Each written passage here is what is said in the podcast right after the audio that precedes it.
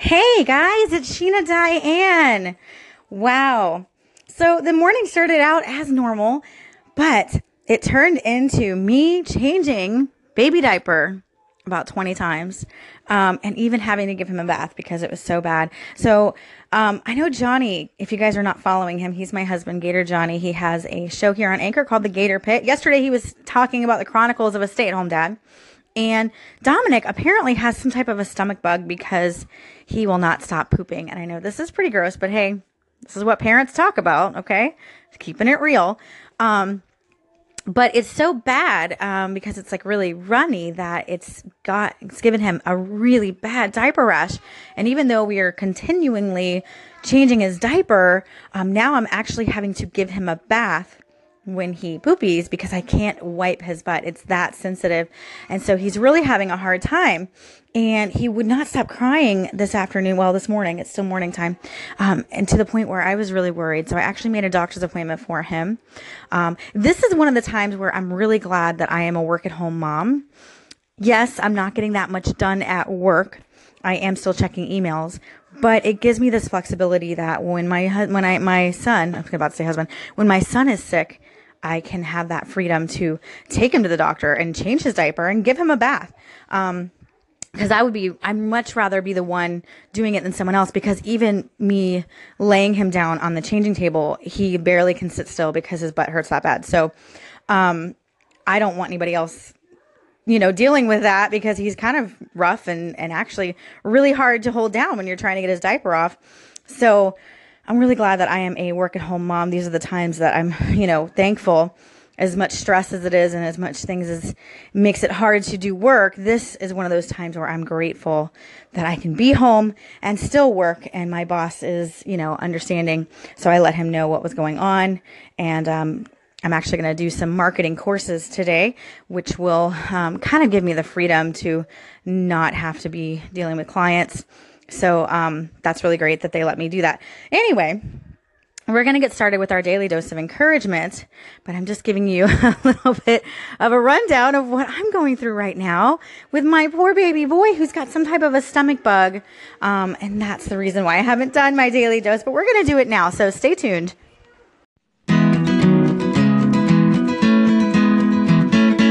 She got that daily dose of encouragement for you and me. She's always got the best stories of friendship and family. Welcome to the sweetest station in all the land, Sheena Diane.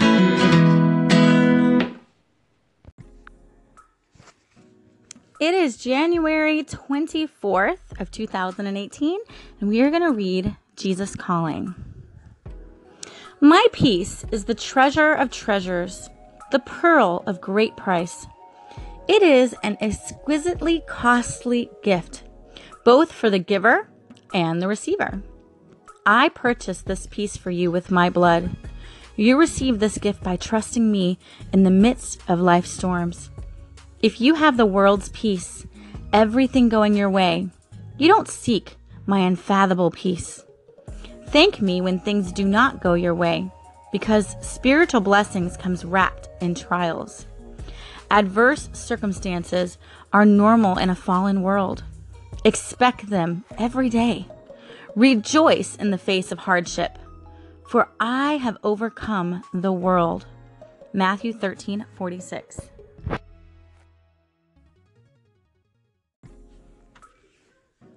I just love reading these. My peace is the treasure of treasures, and it's so true. I mean, you could be going through the worst situation, and if you just give time to God, for some reason you just feel so much better. It really just gives you peace. Um, and I know I've said this a million times before, but doing these daily doses of encouragement with you guys have really helped me have peace in my life because I am making myself take at least 10 minutes out every single morning or afternoon or whenever I can to be with God and even if it is just reading this passage, it's giving me that closeness with the Lord because I can feel His presence when I read them because I'm thinking of Him. And that's kind of how it works, right? When you think about God, it makes you feel closer to Him. It's just like when you think about your family members or your friends or people that you know in your life, You know, thinking about them makes you feel close to them. And um, that's just how it is with God. And I just love that He is so loving and that He gave us this beautiful gift of life that so many people take for granted and, you know, don't appreciate it. And we all go through hard times. And, and the Lord is saying, every day you are going to struggle. But that brings you closer to me. Adverse circumstances are normal in a fallen world. You're going to expect them every day. Rejoice in the face of hardship because I have overcome the world.